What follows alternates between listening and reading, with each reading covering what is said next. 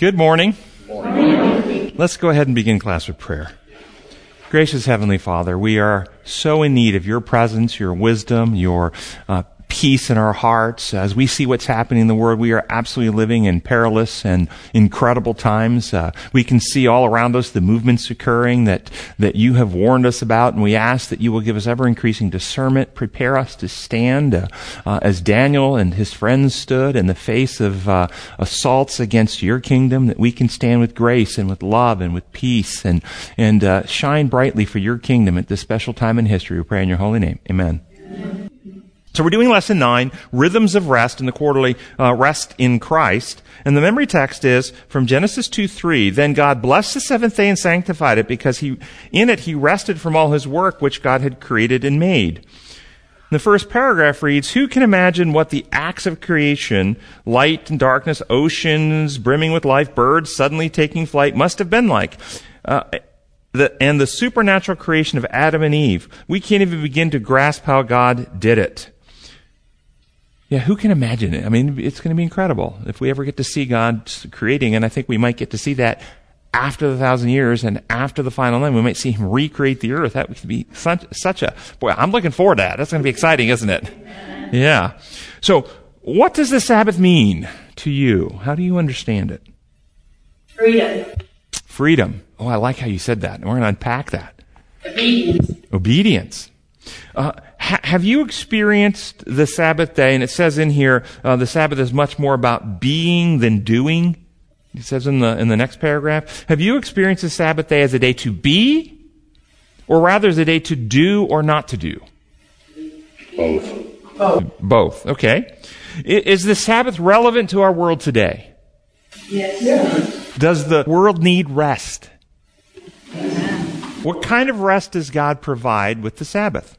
Spiritual. Peace, somebody said?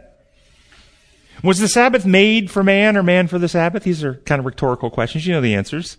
It was made, but get your mind around this. The Sabbath was made. That means it had a beginning. And that beginning, we were just, we just read it, was at the end of creation week of this planet. Meaning the Sabbath did not exist back in heaven when Lucifer began to rebel. Why is this important? Especially to Seventh day Adventists who value the Sabbath. Seventh day Adventists have taught that the final conflict will involve the Sabbath in contrast to Sunday. Seventh day Adventists often held this up as a test issue, a demarcation issue.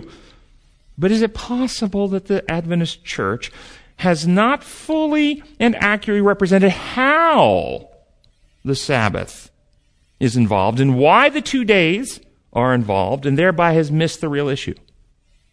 Let's unpack it and see. Consider these comments from one of the founders of the Adventist Church who is the key and core person who focused our attention on the importance of the Sabbath and contrast to Sunday at the end of time. This is from the book called The Great Controversy, page 582. The last great conflict between truth and error, the last great, that means the, the final end issues, the last great conflict between truth and error is but the final struggle of the long-standing controversy concerning the law of God. Upon this battle we are now entering. A battle between the laws of men and the precepts of Jehovah, between the religion of the Bible and the religion of fable and tradition. And then in the books Prophets and Kings, page 625, the same author writes, There is no such thing as weakening or strengthening the law of Jehovah. As it has been, so it is as it always has been. Excuse me, it always has been and always will be holy, just, and good, complete in itself. It cannot be repealed or changed. To honor or dishonor it is the speech of men. Between the laws of men and the precepts of Jehovah will come the last great conflict and the controversy between truth and error. Upon this battle we are now entering, the battle between, not between rival churches. No contending for supremacy, but between the religion of Bible and the religions of fable and tradition. If the last great conflict is between, between truth and error, is just the completion of the long-standing battle, which began where? In heaven, before the Sabbath is made. The long-standing battle over God's law, which has always been and always will be.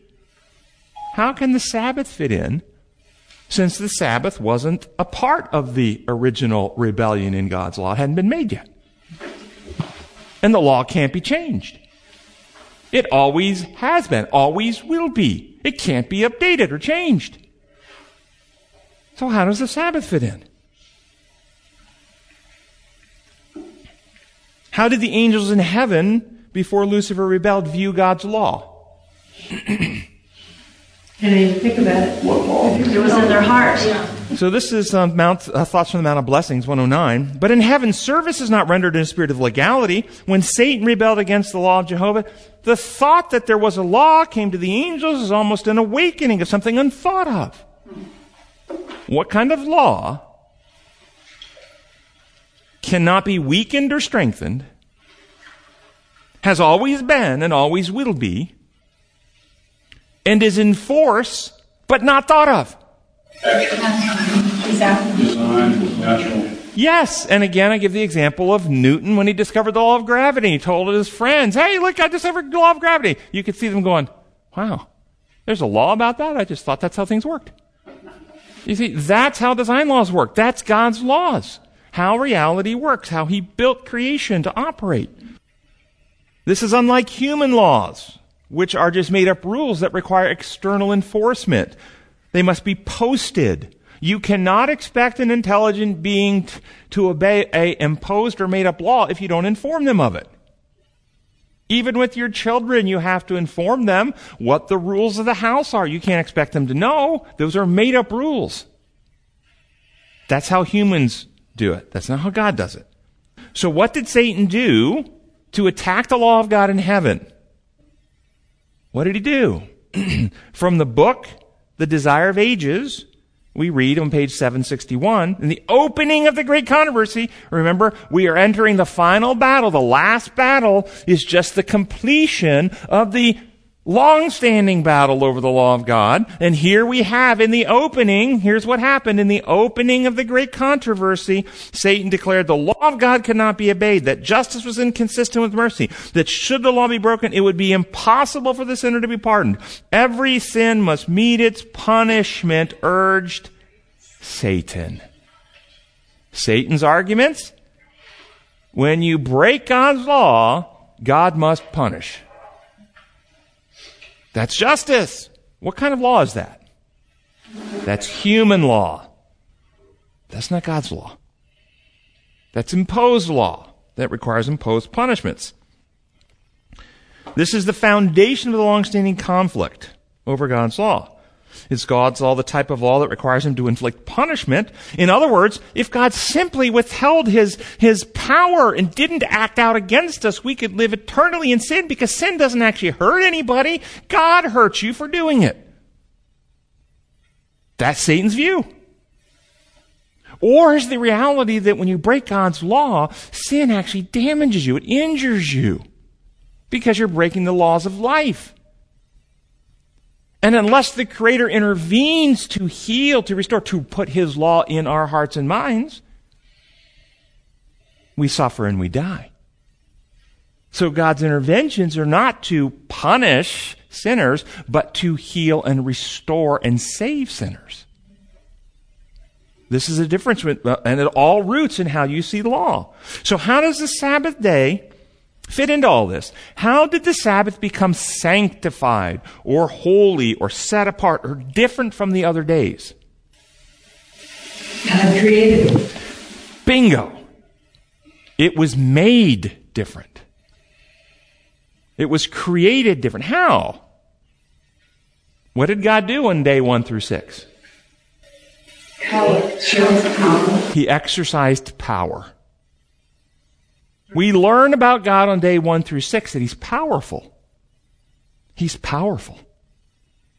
And if you have the idea in your mind that Satan is putting out there that God is a rule enforcer, an arbiter of right and wrong who inflicts punishment for disobedience, and then you've just seen six days of immense power, do you feel more peace or more anxiety and concern? The of power. That's right. Satan's attack on, on, on God was never God was powerless and Satan has more power. And, and Satan challenged God to an arm wrestling contest in heaven to show he was stronger. This was never the question. The question was, can God be trusted with the power.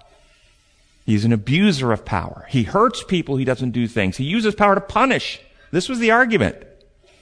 And so God, after exercising power, and not just exercising power willy-nilly, he exercised power to create a special world built upon the laws of love that everything in the ecosystems give in order to sustain life. And the more you give, the more you receive, just like when you breathe, the, the more you give away carbon dioxide and you, ta- you take in more oxygen and it just keeps going and you give life to the plants and the plants give life to you. Everything built on love and then two beings created in his image who could come together in love to create beings in their image and, and they were to govern the planet and all of this was a, was a revelation. He not, didn't just exercise power, he revealed how it works. And after doing this, what does he do? Rest. I rest my case. He rests. The Sabbath, he stopped using power. Day one through six, we see he's powerful. Day seven, we see the character and methods of the one who wields the power. That he presents truth and love and then leaves beings free. No more. You consider for yourself, I rest. It's beautiful. The Sabbath is evidence that Satan lied, that he doesn't use power to coerce. No pressure, no coercion. Come to your own conclusions. Hear the arguments. See the evidence. Think it through. Come to your own conclusion. You're free in my universe. The Sabbath is beautiful. So the Sabbath was made, and it's an evidence of design law, truth presented in love, leaving beings free. Sunday becomes, became a day of religious observance. How? Church council. Legislation. Committee voted. Humans voted. They made it that way by legislation. Thus, it's a sign or symbol of imperial law, how humans govern. Design law, truth, love, freedom, Sabbath, it's a sign. Sunday, imposed law. And throughout human history, how has the Christian church, until it was restrained by human governments, prior to its restraint, how did the Christian church treat Sunday? And people regarding Sunday. If you didn't do what the Christian church said on Sunday, what happened? There was legal restriction and legal enforcement and inflicted punishments. It's a right, proper symbol of imperialism. If we accept the lie that God's law functions like human law, requiring judicial oversight and infliction of external punishments and death inflicted by God, what kind of a God is that? It's a Roman dictator. This saint's original lie in heaven that God's law requires God to punish rule breakers. This presents God as a being other than love who is the source of pain and suffering and death. That's the core issue in the two types of laws that you understand. The final issue is a resolution of this question. It ends over the same issue it began, a question over God's law. Those who value Satan's view of law and justice will use Satan's method to, of imposed law and coercive enforcement on other people to get them to comply with their views. This is beastly, and it's the beastly system of revelation. And God gave us a sign to help us remember Him, His methods, and his design laws. Ezekiel chapter 20, verse 11 to 12. I gave them my decrees and made, the, made known to them my laws, for the man who obeys them will live by them. Also, I gave them my Sabbaths as a sign between us, so that they would know that I, the Lord, make them holy. The one who embraces God's design laws lives in harmony with God's laws, the laws upon which life is built. And the Sabbath was given as a sign that God is the one who makes us holy or sanctifies us. What do you understand that to mean? Do you understand it this way? The Sabbath is a sign to, to God of our obedience and right rule keeping so that God recognizes us as choosing to obey His commandments and thus He legally accounts us as righteous in heaven. Because Sabbath breakers are the ones that killed Jesus. I mean, Sabbath keepers. I think you had it right the first time. Yeah, exactly. Okay. Oh, or consider this scenario. Is this how we understand the sign of the Sabbath? You're a prisoner of war. Or you're trapped behind enemy lines in a, in a war, war combat situation. And you see someone flying the American flag, if you're an American, the Australian flag if you're Australian, the Union Jack if you're British, you see somebody from your side flying the flag. And maybe if it's like one of those old westerns we've seen on TV, you know, you see the flag, you hear the bugle charge. What happens in your heart when you see that? Courage. Courage. Hope. Do you hear God saying, remember my Sabbath? It is not a day for you to perform, to earn my grace, for you to work either for your livelihood or for your salvation. In fact, it's a day for you to rest. It is my gift to you. It is a sign from me to you that I built right into time so it can never be taken away. It is my sign to let you know that when you trust me, I will heal you, save you, deliver you from sin, restore you to righteousness by returning you to harmony with my eternal law of love. When the devil's forces are raging at the end of time, remember the government, and, when the governments of this beastly system are attacking, when freedoms are being encroached, remember my Sabbath. I will heal you. I'm coming back soon. Do you see it as a flag? He controls time itself. Also, we see the character of the one who made it in Jesus at the Last Supper in uh, John 13. Jesus knew that the Father had put all things under his power. All things, right? And that he had come from God and was returning to God. So he got up from the meal, took off his outer clothing, and wrapped a towel around his waist. And after that, he poured water into a basin and washed his disciples' feet, drying them with the towel. So here is this same Creator in the form of Jesus showing that with his power, all power, he served his disciples. He didn't say, okay, I'm in charge, kneel. You know, he was the one who knelt down. And every one of those disciples, not just Judas, but every one, denied him, betrayed him, deserted him that day. So uh, that's beautiful. That's exactly right. Power was demonstrated in use by Christ to give to others, not to seek to over uh, to to dominate or control others. Well, well said. Thank you. Can you see these two methods of governing? Imperialism, imposed laws versus design laws involved in Sabbath Sunday question. Can you see that? Is this the only place you see that? These two systems are at war. Or could Satan actually advance his beastly system of imperialism and control without ever using Sunday? Yes. Well, listen, this is from same author, thir- third manuscript release. Listen to what's written here. Be sure the Sabbath is a test question, and how you treat this question places you on either, either on God's side or Satan's side. The mark of the beast is to be presented in some shape to every institution and every individual. In some shape. In some shape. How is the Sabbath a test question of the mark of the beast presented in some shape? Is it merely what day you go to the week, uh, uh, go to the week, what day of the week you attend church and observe? Is that it? Or are these days symbolic, like flags? They stand for two systems, two types of laws. Does Satan care if a group of people worships on the Bible Sabbath as long as they're worshiping him?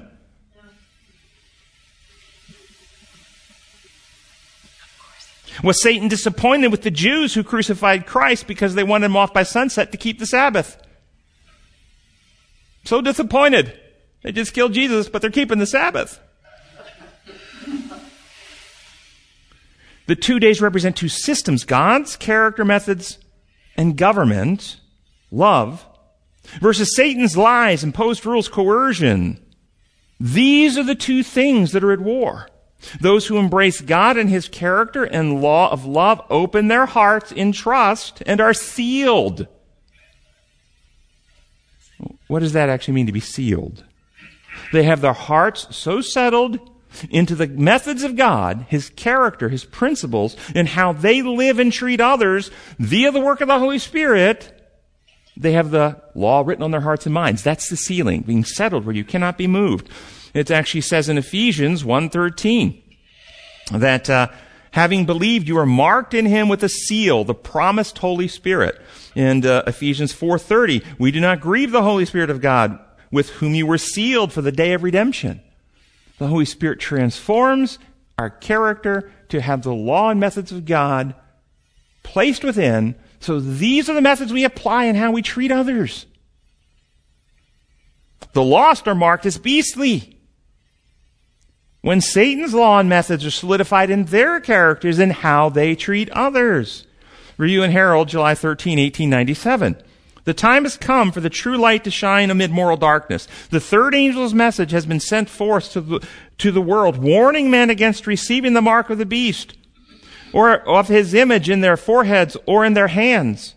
To receive this mark means. Here's what it means to be marked by the beast. To come to the same decision as the beast has done and to advocate the same ideas in direct opposition to the Word of God. It's a mind, method, motive, belief stance that you take. Do you take and embrace the methods of God in heart, mind, and character and how you treat others? Or do you embrace the methods of the laws of the land, the laws of imperialism in how you treat others?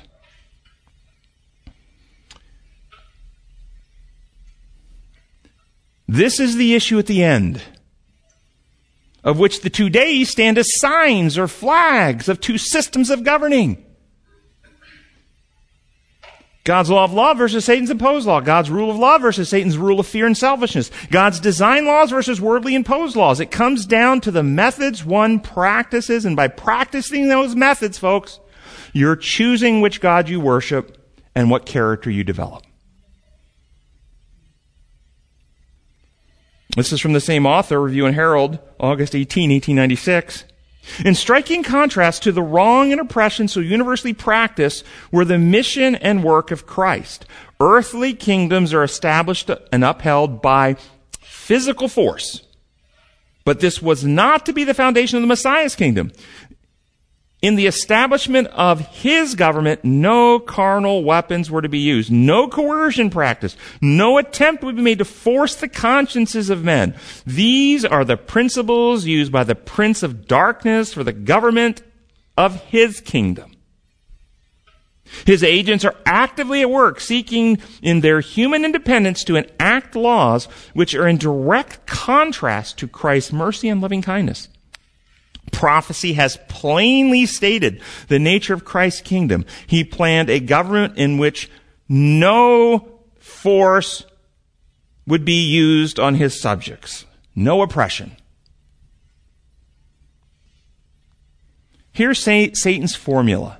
Here's his formula. Here's how it works. He's the father of lies, so he tells lies that break the circle of love and trust. This incites fear and selfishness the survival drives. Watch out for me. This results in seeing more threats. We're afraid now. We're insecure. So we see more threats. We go into threat assessment mode, seeing threats and people could harm us, take from us, who are stronger than us, who might injure us and our family. We see more threats and this increases more fear, more need to protect self, which results in using power, might, force, control to compel and coerce and destroy those who we see as threats. So that we can feel safe. Do you see this happening in our world today with COVID? Real virus, but I can't tell you the lies that are being told. I'm going to show you some. This increases fear. Understand we're in a psychological war, a spiritual war for your minds and hearts, and there is an agenda out there to make you afraid. Because when you're afraid, you're willing to surrender liberty to be made less afraid. This increases the fear, increases the survival drives. Now, in normal medical research, when an investigational treatment dies, uh, is given and someone dies shortly after the treatment's given, do you know what the typical response is? Here's a treatment. We've given it, and a group of people die from it. You know what the normal response is to that? Shut it down and investigate. Investigation. Whether they shut it down or not, uh, it depends on how serious, but there's certainly investigation. And then if it's confirmed that this, this treatment is causing the deaths, then it's shut down. Autopsies are done. Autopsies of the deceased are done to see if in fact there's evidence that whatever treatment was given caused the death. Does that sound like, well, that's crazy thinking? Why should we do an autopsy on somebody? How dumb would that be? Or does that sound like, you know what? That actually makes sense. You know, there's over 12,000 deaths reported in the government's own database as be, coming from the COVID vaccine. 12,000, over 12,000. Uh, I understand whistleblowers inside the CDC say the number's over 50,000 and they're suppressing it. I don't know if that's true. But we have 12,000 that they admit to. Why haven't they done autopsies on some of these? I mean, if they're really 12,000, do they want to know? Is it from the vaccine or some other cause? Wouldn't they do autopsies to determine? Billions and billions are spent on so-called, so-called stopping this illness. Why not just a little bit of money for a few autopsies to determine? Because maybe, is it possible they already know the answer and they don't want the evidence getting out? Well, one pathologist has done a few autopsies on those who died after receiving the vaccine. He has tissue, tissue samples of the deceased that reveal spike proteins from the injections found eh, bound to mitochondria in cells across the entire body, lungs, brain, heart, and other tissues, causing inflammation and, and leading to death. He shows, I, I, I, watched his video. He showed the past slides showing these uh, spike proteins bound to all these different tissues from individuals who uh, have died. Uh, is this just artifact uh, in these few that he did autopsies on? Or is this happening in a larger population? Does, does his findings uh, can, uh, at least say we need to do more investigation? Why is the government not doing it? Yes. But the argument is that 12,000 out of millions who were vac- vaccinated is not a good enough number to stop the thing. Without it, more people would have died. That's the argument. Yeah, so did everybody hear that? Okay? Multiple problems with that argument. Multiple problems. If, and as I go through, I'll show you, show you more and more evidence of why that, that argument is completely fraudulent. First off, though, just on the, on the, on the grounds of medical ethics. Do we believe it is righteous to actively kill one to save two? No, no. Well, there's a child who has really healthy organs, and if we kill that child and carve up their body and send these kidneys and lungs and hearts to other people, we can save 10 people with those child's organs. That would be a righteous act, wouldn't it? So the first argument is yeah, we know it's killing people, but it's okay to kill them to save them. It's an immoral argument. That's not the principles that we live by. There's a principle in medicine, first do no harm. It's, the, it's a principle of non-maleficence. That whatever in, in, interventions a physician makes, they, they should not make the condition worse or actively injure or harm someone. Second, that might be okay if we actively inform people ahead of time. Your risk of dying from this is such and such as we know, blah, blah, blah, blah. And the person in, with informed consent was willing to take the risk. But we're not giving that information out, first off. And it, would it be okay to coerce and compel people to take something uh, that they don't want, knowing that some of them will die from it because we'll save others?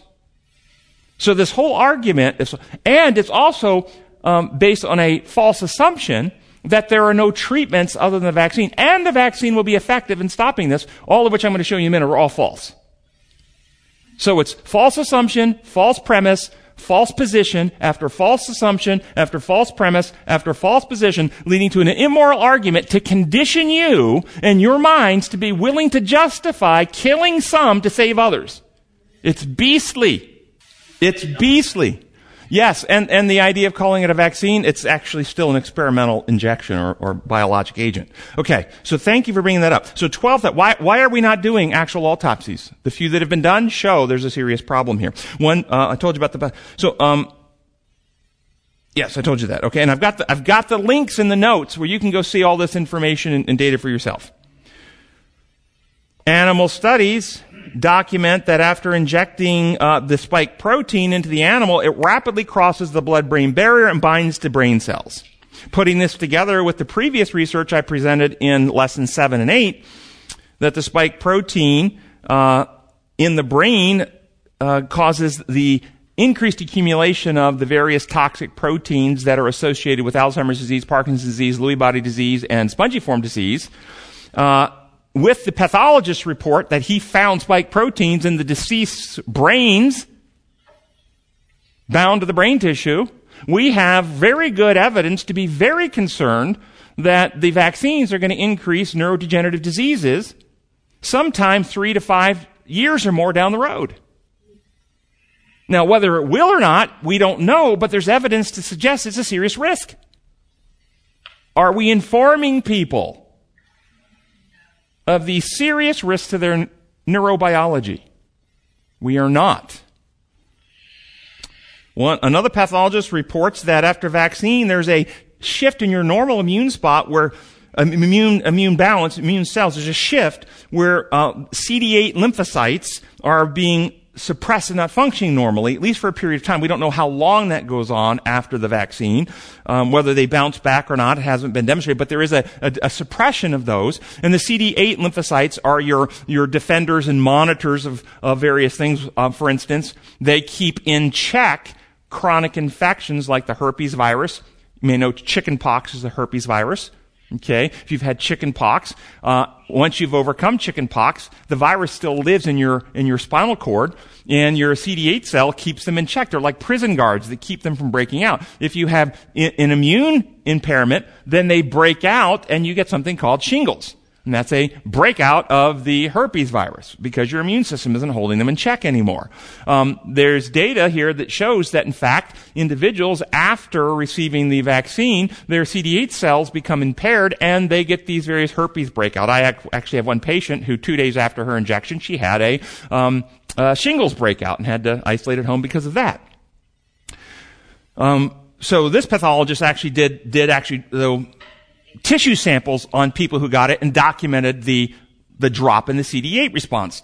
Well, CD8 cells also are the ones that monitor your body for the outbreak of cancer cells and will kill cancer cells before cancer actually starts growing. And there's concern that the, the vaccines may increase cancer. And this pathologist says in the last six months he's seen in his path lab uh, because he keeps docu- he keeps records for his entire career on the numbers of cancers that he sees in his path lab. And in the last six months, he's had a 10 to 20 fold increase in uterine cancers coming into his lab. Is that artifact? Is that related? There's science to suggest this could be a negative outcome and a risk. Why are we not investigating? Why are we not informing?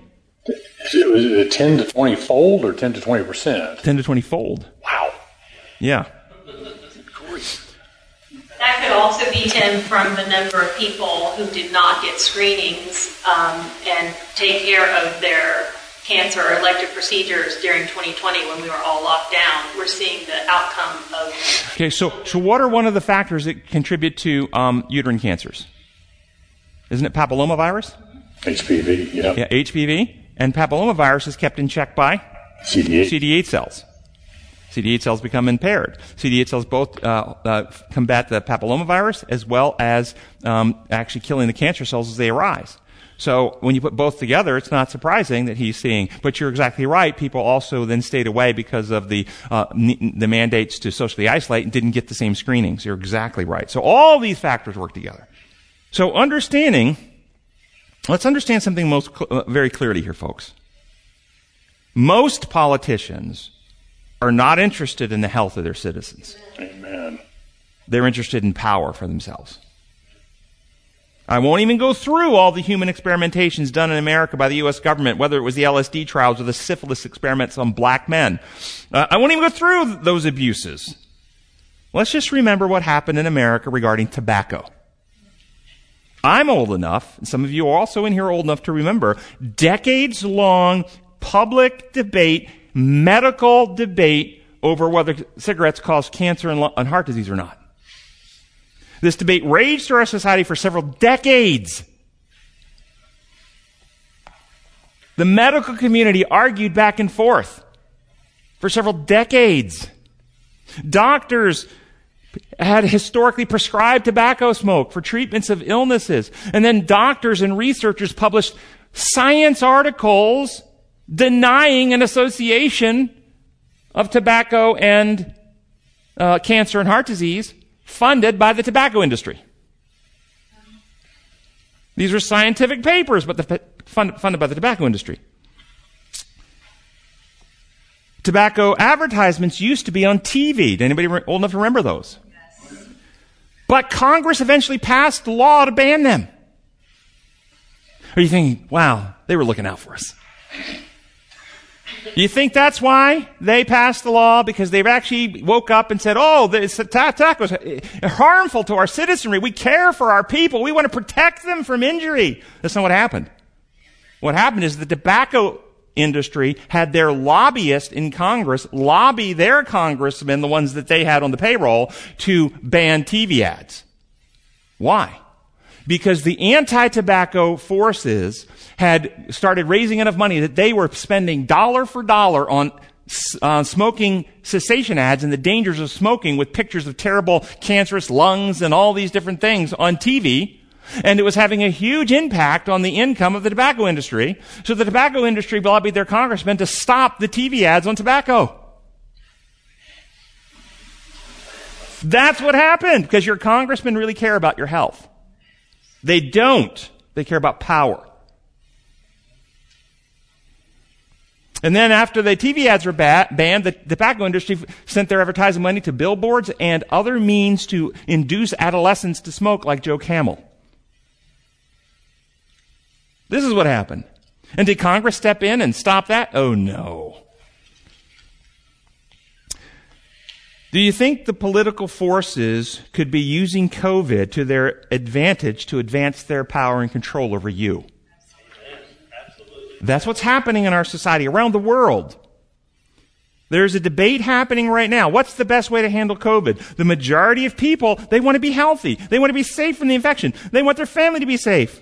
But the information being put out is contradictory, it's confusing, it's conflictual.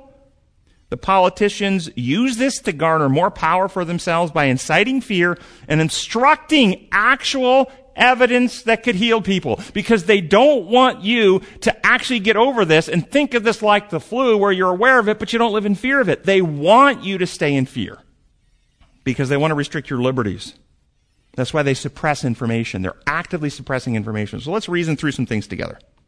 Something maybe you're more familiar with and how you're being manipulated. We're going to tie this back into the Sabbath. Think about the seasonal flu, influenza.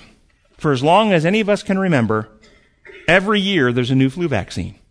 Every year, a new one. Why? Why a new flu vaccine every year? Because the flu virus, the influenza virus, mutates. And the previous vaccine becomes ineffective against it.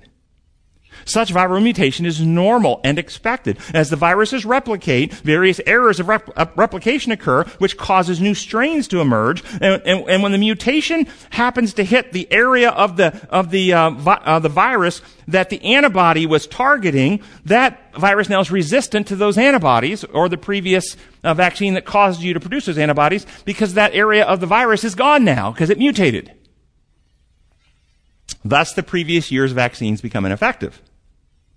The COVID vaccine causes the body to produce antibodies to the spike protein, a single site on the virus, whereas the unvaccinated recovered have a much broader immunity with antibodies to multiple sites on the, uh, on the virus, and the research shows that some of these antibodies are effective against all strains, all 23 different variants of COVID. Your recovered individuals have antibodies to kill. In the JAMA article I, have cited, and it's here, it says that uh, uh, two of the antibodies were ultra potent at tiny concentrations across all 23 of the variants the scientists tested, including the highly transmissible alpha, beta, and delta versions. Other studies document that recovered individuals have long-term immunity. This idea that was put out, oh, your immunity is only good for about six months. I just can't believe I, I just can't. It, it's propaganda. Uh, here, think this through with me. You're actively infected, and your body is actively fighting. And so at the end of your infection, you clear it, you survive, because you just got over it. It's like at the end of World War II. How many soldiers did we have in Europe when the war was? When, when VE Day occurred, we had millions of soldiers in Europe. Over the course of months and years, we pulled them out. We, we sent many soldiers home. Did we get rid of our military? No. So over the course of months, when we have no more to fight, the body clears all of the ones necessary and reduces the levels, and the levels reduce over months, but they never go to zero. There's always a background level of these and your T lymphocytes waiting. And they show with SARS-CoV-1, people 17 years later still have immunity. But because they document, well, here's your level now, six months later, the level's much lower. Immunity goes away after about six months. This is ridiculous. It's not scientific. It's not true. Let me give you some evidence. So the vaccines target the spike protein, give you one antibody to one uh, area on the, uh, and then what happens? The virus mutates, a new version like Delta comes out, and the people who get the vaccine are not immune to it and they get reinfected. But the people who've recovered don't get reinfected. But what are they telling you? What are the expert opinions telling you? They're telling you the opposite of this, that the Delta is being driven by the unvaccinated. It's not actually true. It's the people who've been vaccinated that are causing the rise of, of the Delta because of the selective pressure that's occurring. Selective pressure meaning they have antibodies that are attacking that one site. So if the, when it mutates and, and uh, a virus mutates and, and is no longer vulnerable at that site, that, that becomes the one that replicates, and that's why these variants are coming out. Yes. How do we prove that? Oh, oh I've, I've got it's all in my notes. Yes, all these things are here. Are you going to touch on the animal reservoir Uh, as well? N- no, but Okay, never mind. so what would you say if the next influenza season, the flu's coming? We're going to have a bad flu, and we have some leftover vaccine from four years ago, and we're going to give everybody four-year-old vaccine. Would you think that would work well? Why wouldn't it work well? It worked well four years ago. No, it didn't. Uh, okay, come on. That's not helpful. But it's true. Okay, let's just assume it worked well. Vaccines are, are what, 30%? Uh, Okay. So, okay, you're missing the point here. You're missing the point. You're really missing the point. Okay, I'll play along. No, no. It, w- do you think it's uh, okay? So I wasn't arguing its level of effectiveness. I was arguing, do you think it'll still have that same level of effectiveness four years later once No, it's it'll mutated? be worse than 30%. It'll- there, thank you. That's the point. Okay. Okay? Why wouldn't we give it? Because we know it will be less effective. It won't work because it's mutated. That's what's happening right now. The, the, the coronavirus has mutated to a Delta version. But what vaccine are they telling everybody you have to get? And get more of it, and more of it. It's an old vaccine. It's not going to work against it anymore. Or at least not as effectively. It's what's happening. Dr. Robert Malone, who helped develop this very science of mRNA, says that there is no way to vaccinate yourself out of a pandemic. That's right. That's right. not necessarily by definition a pandemic. So people who have naturally recovered though and haven't received the vaccine, they actually are not driving the rise of these variants, but you're being told in the media that it's the unvaccinated that are doing this. Keep going. Evidence for this, a, a small, fairly closed society, the island of Gibraltar has 35,000 people and they've administered enough vaccine doses to vaccinate twice 116% of their population. Okay, that they, so so they've given more doses, more than two doses to to to some people, meaning their whole population has been vaccinated. Yet in July they had a breakout of Delta. This is not due to the unvaccinated. This is due to the vaccinated.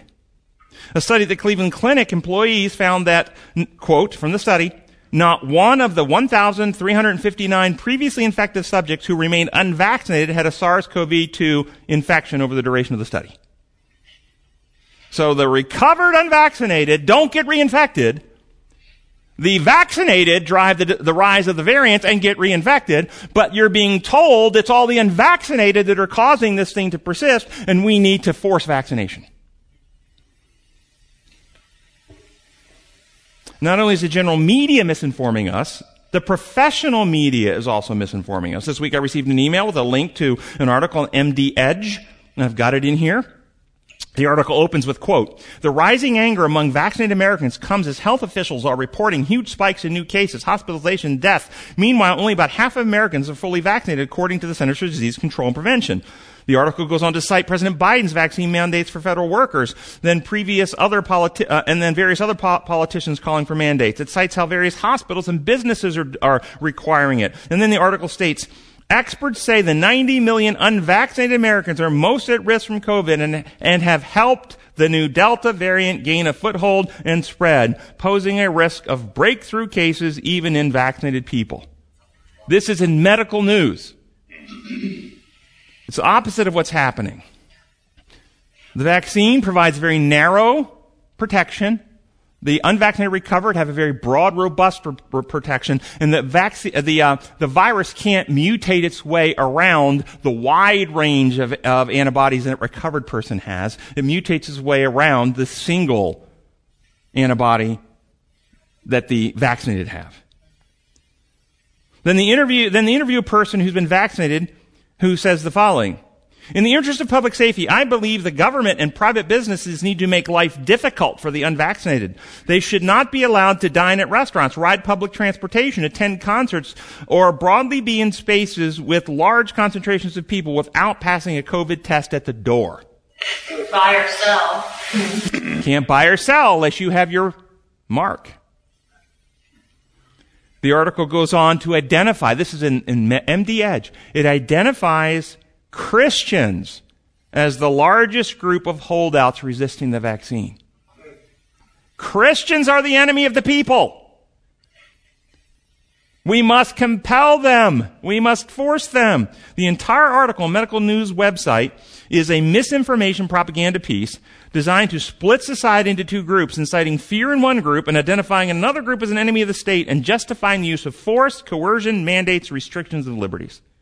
Do you agree that we should force and coerce and compel the unvaccinated? Are you willing to join forces with the government to utilize these methods of coercion, force, intimidation on others to violate their consciences? Remember what I wrote. Is it only Sabbath Sunday? We're in perilous times. Remember the Sabbath, Sabbath and what Sunday and what they stand for. Two systems of governing. Truth, love, liberty, Sabbath versus lies, imposed laws, coercion, Sunday.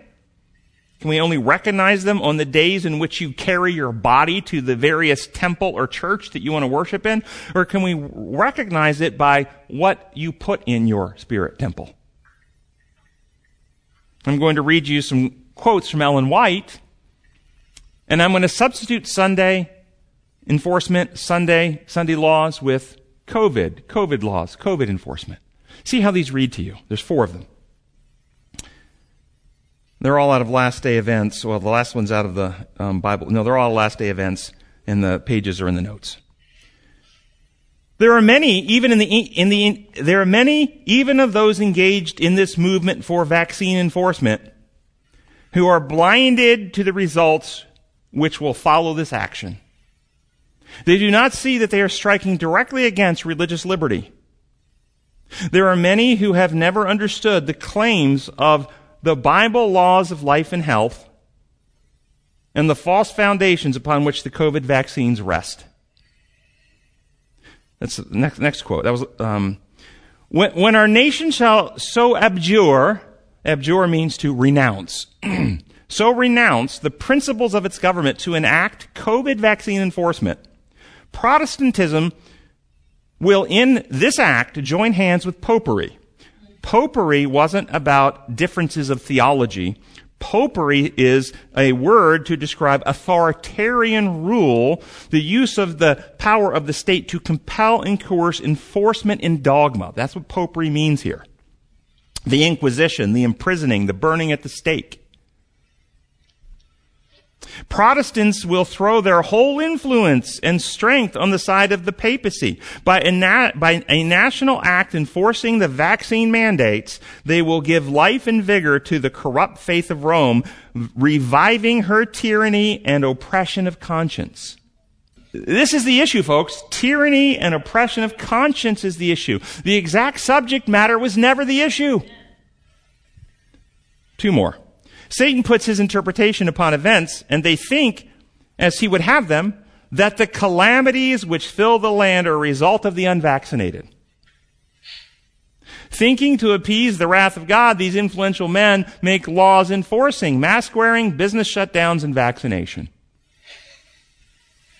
And one more. When our nation, in its legislative councils, shall enact laws to bind the consciences of men in regard to their spirit temples, enforcing vaccinations upon them, and bringing oppressive power to bear against those who keep their spirit temples pure, the law of God will, to all intents and purposes, be made void in our land, and national apostasy will be followed by national ruin. That's good stuff.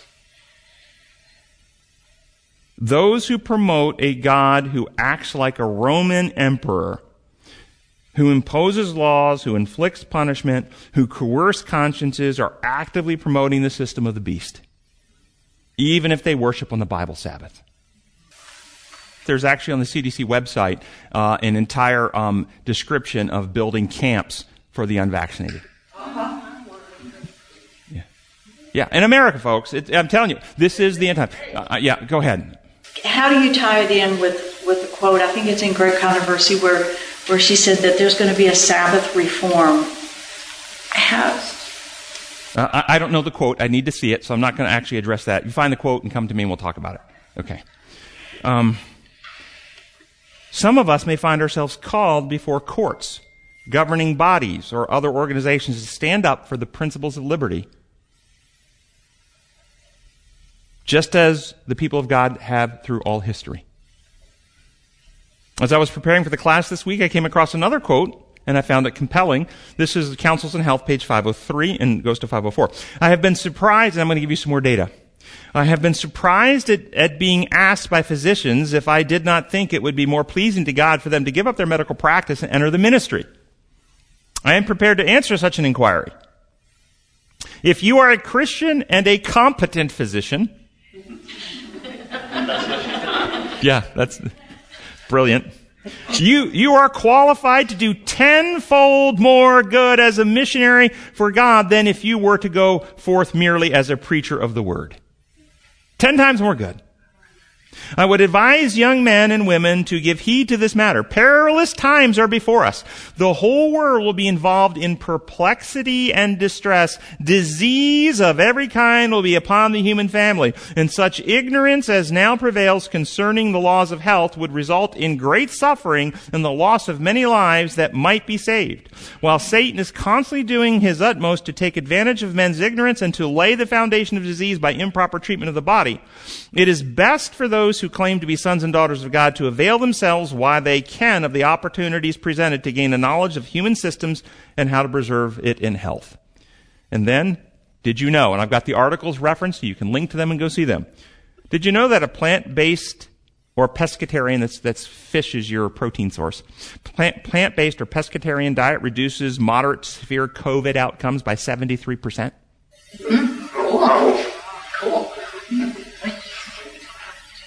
Plant based or pescatarian diets reduce your moderate or severe COVID outcomes by 73%. Did you know that individuals with, and this is a quote, individuals with vitamin D deficiency were 80% more likely to acquire COVID infections as compared to those who had sufficient vitamin D levels? Unquote. What increases vitamin D levels? 20 minutes in the sun twice a day. What's one of the natural remedies? Fresh air and sunshine. Fresh air and sunshine. Did you know that research shows that oxytocin carries a special function in immunological defenses, homeosta- immunological defense, homeostasis, surveillance. It suppresses neutrophil infil- infiltration, inflammatory cytokine release, uh, activates T lymphocytes, antagonizes negative effects on angiotensin II and other key pathological um, events of COVID-19. Through all these mechanisms, oxytocin can block the viral invasion, suppress cytokine storm, reverse uh, lymphocytopenia, and prevent uh, uh, progression to A- uh, ARDS, ARDS, acute respiratory distress syndrome. Oxytocin can do all these things. I got the article here. You can see it. What increases your body's natural production of oxytocin, you get more of it? Love. Social connections. Holding hands. Getting hugs being with your friends, community worship, getting your spouse to give you a massage. It, increase, it does. It, it increases oxytocin. It does. I'm not making it up. Anything that increases our human relationships, positive human relationships and bonding, increases oxytocin, gives us better immunity. What undermines oxytocin? Undermines your immune response, makes you more vulnerable. Social distancing and mask wearing. Social isolation. That's exactly right. Yes. Like the Bible says, uh, what is it? Laughter is the best medicine. Yeah. Uh, Merry heart doeth good like a medicine. Uh, there's a whole other thing I could do. That's exactly right. Merry heart doeth good like a medicine. It improves your uh, immune response as well. Did you know that alcohol interferes with lymphocyte response and increases the vulnerability of infection? Within two hours, your lymphocytes do not work as well, and you're more vulnerable to infections if you uh, consume alcohol. Yet, what did the government determine was one of the essential businesses to stay open during shutdown? Liquor store. Liquor stores. So get your mind around this. Remember, I said your government officials are not primarily interested in your health and well-being. They're interested in money and power. Notice what they did. These are the decisions that the government made. But they keep telling you they're interested in stopping the spread. They made decisions to keep liquor stores open and they did not do anything even to try to educate on the damaging effects on your immune system of alcohol consumption, at least to get people to voluntarily uh, reduce their alcohol consumption to improve their immune response and make them more resistant. They, have you seen ads uh, advertising for that? Nothing. Nothing. Why haven't they? They've required people to socially isolate and wear a mask, which interferes with normal body immune response and undermines oxytocin response. They uh, suppress peer review outcome based studies that demonstrate an 84% reduction in hospitalizations and deaths when therapeutics are used. 84%. So your previous thing, well, we have to do this to say, no, if you do this, you reduce the actual hospitalization and death by 84%. Peer reviewed proven outcome studies. You've all heard about it, right? They've been distributed to all the doctors in the country, right? No. It's suppressed. Why? Because it will cancel the emergency use authorization, the vaccines will be pulled. By law, they cannot have this vaccine if we have therapeutics that work. Their, t- uh, their power. And ultimately, it makes you less fearful. Oh, it's just something I can treat now. So they can't control you and lock you down and shut down your business. Or your employment. A lot of people are now being infected. Uh, you know, if you're going to work for us, you're going to have to be. In, I, I, put a link in here um, from the Association of Physicians, the American Association of Physicians and Surgeons, that's for both lay people and doctors, that it is a brilliant link. It actually lays out all the evidence. It actually gives treatment guidelines and protocols. It shows, explains it and accurately explains. Understand, I said more than a year ago that this virus did not deserve a vaccine to start with. It wasn't serious enough. 99.5% of the population survive it. The only ones who die at a higher rate than less than like 0.0% are people who are over 75 and have serious health problems already. Everybody else recovers at a high, high rate. Children, anybody under 20 have essentially zero risk of death from this thing. But here, what else what your government, government has done? They have completely opened the southern border. In just the last 30 days, 200,000 illegal immigrants, migrants have entered the country. Documented tens of thousands of them are COVID active positive. And the government, with your tax dollars, ships them to states all over the country without the consent of the states or the cities they're put in, drops them off into those communities. But they really want to stop the spread of COVID. And what could go wrong? And if they really believe these vaccines are safe and effective, are they vaccinating all these people before they send them out in the country? No, they're not. Does that make sense to anybody? We want to stop this thing. We really care about our people. We want to, uh, but we're going to bring in, in this, in this 12 months, we're going to have 2 million illegal aliens come into this country. Many of them COVID positive, actively infected. Just distribute because we really want to stop the spread. I'm just pointing out to you, they're lying to us.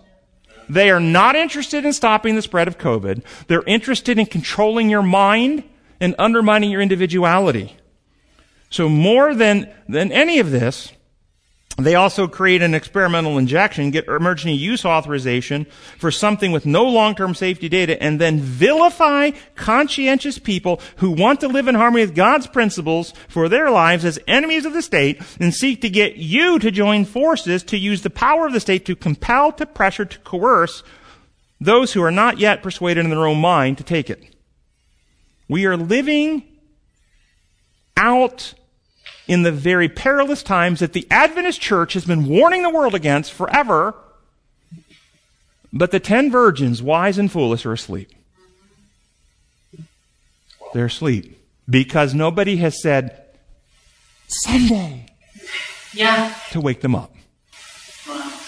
And they're going along with it. And many of the people in church are going along, willing to use these methods. Recognize it, folks. It's your character.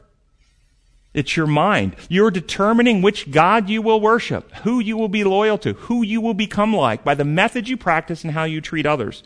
If you believe in the vaccine, great. Then just present the evidence in love and leave people free to decide for themselves. That's the method of God. Yes. Final question. If they say Sunday, you know, they're not going to make it religious. They're going to say it's good for the environment, it's good for the family, it helps the poor, all that stuff. So when you So how can you argue with that? That's the point. Compelling consciences of people is beastly. It's not God's method. The people of God, truth, love, leave others free. Let's close with prayer and then we'll do our Q&A time. Gracious Father in heaven, we are absolutely living in perilous times. The whole world is uh, being incited with, with fears uh, based on all types of misrepresentation, distortion. The truth, oh, the people are hungry. They're thirsting for truth. It's so hard to find in the land these days, Lord. We ask that you will continue to open avenues for the message to get out there, to send your spirit and angels to the hearts and minds that are sensitive to truth and want to know the truth. May they find the places they can get it. May you hold back the forces uh, of evil that need to be held back for the final message to lighten the world, to prepare the people so that you can come soon. We see we're in that time, Lord. And if any of us are caught up in circumstances, give us the wisdom, the discernment, and the, and the peace of heart and mind to know that if we are facing a fiery furnace, that you will stand there with us and we won't be let go. And you will hold us and bring us through the other side. And, and perhaps through, through those troublesome times, you will reach people like Nebuchadnezzar who, who was so confused by his false systems, but, but when he saw the truth, he turned to it. There are millions out here who need the witness of your people. Prepare us to know when we need to stand and, and then give us the courage and strength to do so. Practicing your methods and loving, loving those who would throw us in the furnace. Lord, we pray in your holy name. Amen.